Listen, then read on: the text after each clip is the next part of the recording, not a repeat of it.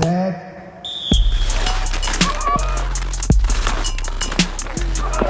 Ski Zone, la montagna.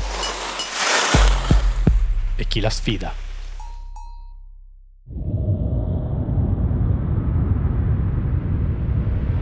Ma, ma dove siamo finiti? Credevo fossimo a Bolzano. Cos'è tutta questa sabbia? A saperlo prima sarei rimasto direttamente in Sicilia. Sì, sì, sì, ho capito. Vado dritto al punto. Cos'era, dite? Beh, in pratica una perturbazione ha trasportato la fine sabbia del Sahara fino alle montagne del Trentino. Vi ricordate, non so, dei film come Interstellar, Dune o Blade Runner? Beh, più o meno questi erano i colori del cielo sopra le montagne. Ma come? Ma guardate che non sono io a sentire delle voci. Semmai siete voi che state sentendo una voce, la mia, no?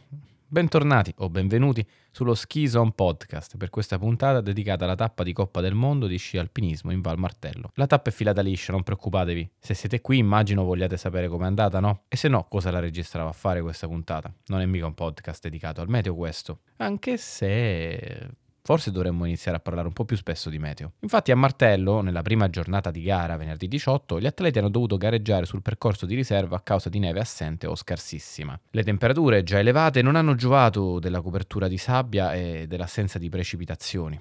In accordo con i giudici dell'ISMF, quindi è stato deciso di tagliare l'ultima salita e la relativa discesa. Il dislivello positivo per gli uomini era di 1575 metri, con 18,4 km di sviluppo, mentre le donne hanno corso su un tracciato di 1270 metri di dislivello e 15,4 km di lunghezza. Questo da un punto di vista tecnico, ecco, ma anche ambientale se volete, perché non è la prima volta che i giudici in questa stagione hanno dovuto modificare il tracciato per questo motivo. Subito dopo il via, il quintetto formato dall'italiano Michele Boscacci, il francese Xavier Gachet, eh, l'altro francese William Beau Mardion, eh, nonché lo svizzero Remy Bonnet insieme al nostro Davide Magnini, ha preso il comando della gara dovendo però misurarsi con alcune insidie come una neve molto bagnata. Da subito Xavier Gachet e Davide Magnini hanno uh, battagliato per poi vedere quest'ultimo, l'italiano, uh, cambiare, prendere la leadership nella terza salita e uh, tenerla fino sostanzialmente alla fine, quando si decisa nella quinta e ultima salita, dove il nostro Magnini ha preso un po' di margine per poi buttarsi nella difficile discesa che portava all'arrivo. Sentiamo le parole del vincitore.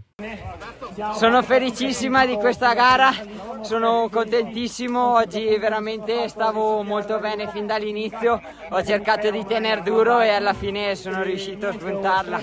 Grazie mille a tutti, è stato veramente bello correre in Val Martello. Il podio è stato completato dallo svizzero Remy Bonnet a 41 secondi dal vincitore, mentre Xavier Gachet è arrivato terzo. Quarto e sempre più leader di coppa è l'azzurro Boscacci. Nell'equivalente femminile la francese Axel Mollaret Gachet, reduce tra l'altro dalla vittoria nella Pierramenta, ha dominato la gara sin dall'inizio. Anche questa volta, come eh, in precedenti tappe, la svedese Tove Alexanderson è eh, arrivata seconda. Molto interessante la battaglia per il terzo posto, dove Alba De Silvestro ha respinto sia Emily Errop che la connazionale Giulia Murata. Nella categoria Under 23 vince l'austriaco Paul Verbianic, secondo eh, l'altro austriaco Andreas Mayer e terzo invece l'italiano Sebastian Guicciardaz. Tra le donne invece ha praticamente dominato il tricolore italiano, visto che la prima è eh, stata Lisa Moreschini, con alle spalle Samantha Bertolini e Katia Mascherone. Invece tra gli under 20 c'è una notizia insomma inedita che per una volta Thomas Bussard, lo svizzero, vince, ma suo fratello non va a podio come in praticamente tutte le altre tappe che ho commentato. Infatti lo svizzero è seguito dal francese Anselme Danvin e terzo l'italiano Rocco Baldini. Robin, il fratello appunto, è arrivato quinto. Sentiamo Rocco. Qui in Val Martello l'Italia porta fortuna, oggi all'individual chiudo terzo con un po' di, di un bel recupero dalla partenza dove ero un po' nelle retrovie, gara divertente, abbastanza tecnica e adesso occhi puntati sulla sprint di domenica.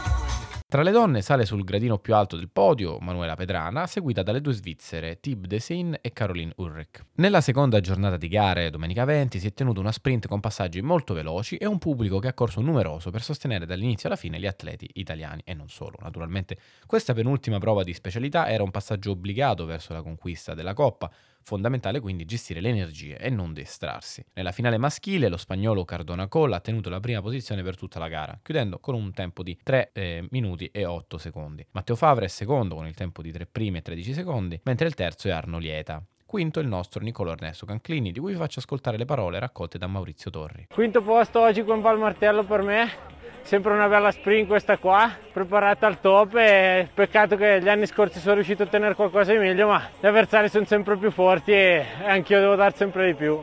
Tra le donne, la francese Emilie Erop vince con il tempo di 3 primi e 13 secondi. In seconda posizione, invece, la slovacca Marianna Giacercikova, mentre sul terzo gradino del podio sale la francese Elena Bonnelli. Solo sesta la nostra Giulia Murada. Gara sprint, sesto posto in finale.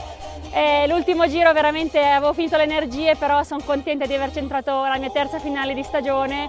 Non credevo perché ero abbastanza faticata, ma tutto bene.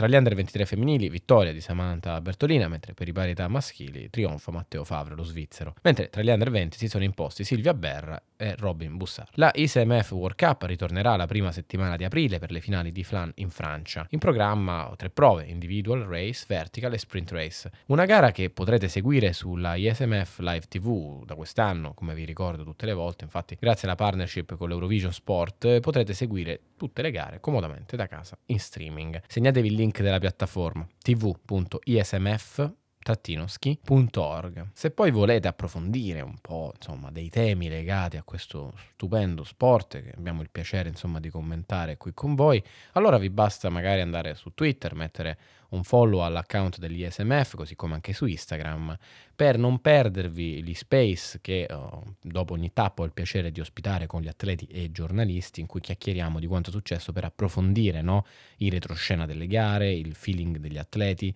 e magari qualche aspetto tecnico, ma anche ambientale, come abbiamo detto in apertura, l'assenza della neve per esempio, uno dei grandi temi che pone una sfida seria, intanto alla sopravvivenza naturalmente della nostra uh, società e poi, se volete, in senso sportivo, no? visto che le Olimpiadi di Milano Cortina non sono poi così lontane e con questo dovremo farci conti. Da Andrea Pistori è tutto per questo episodio di Schison, un ringraziamento a Maurizio Torri che ha raccolto le voci di atleti e atlete che avete ascoltato in questo podcast direttamente in pista dopo le gare e all'autore della sigla Andrea Davide Leone.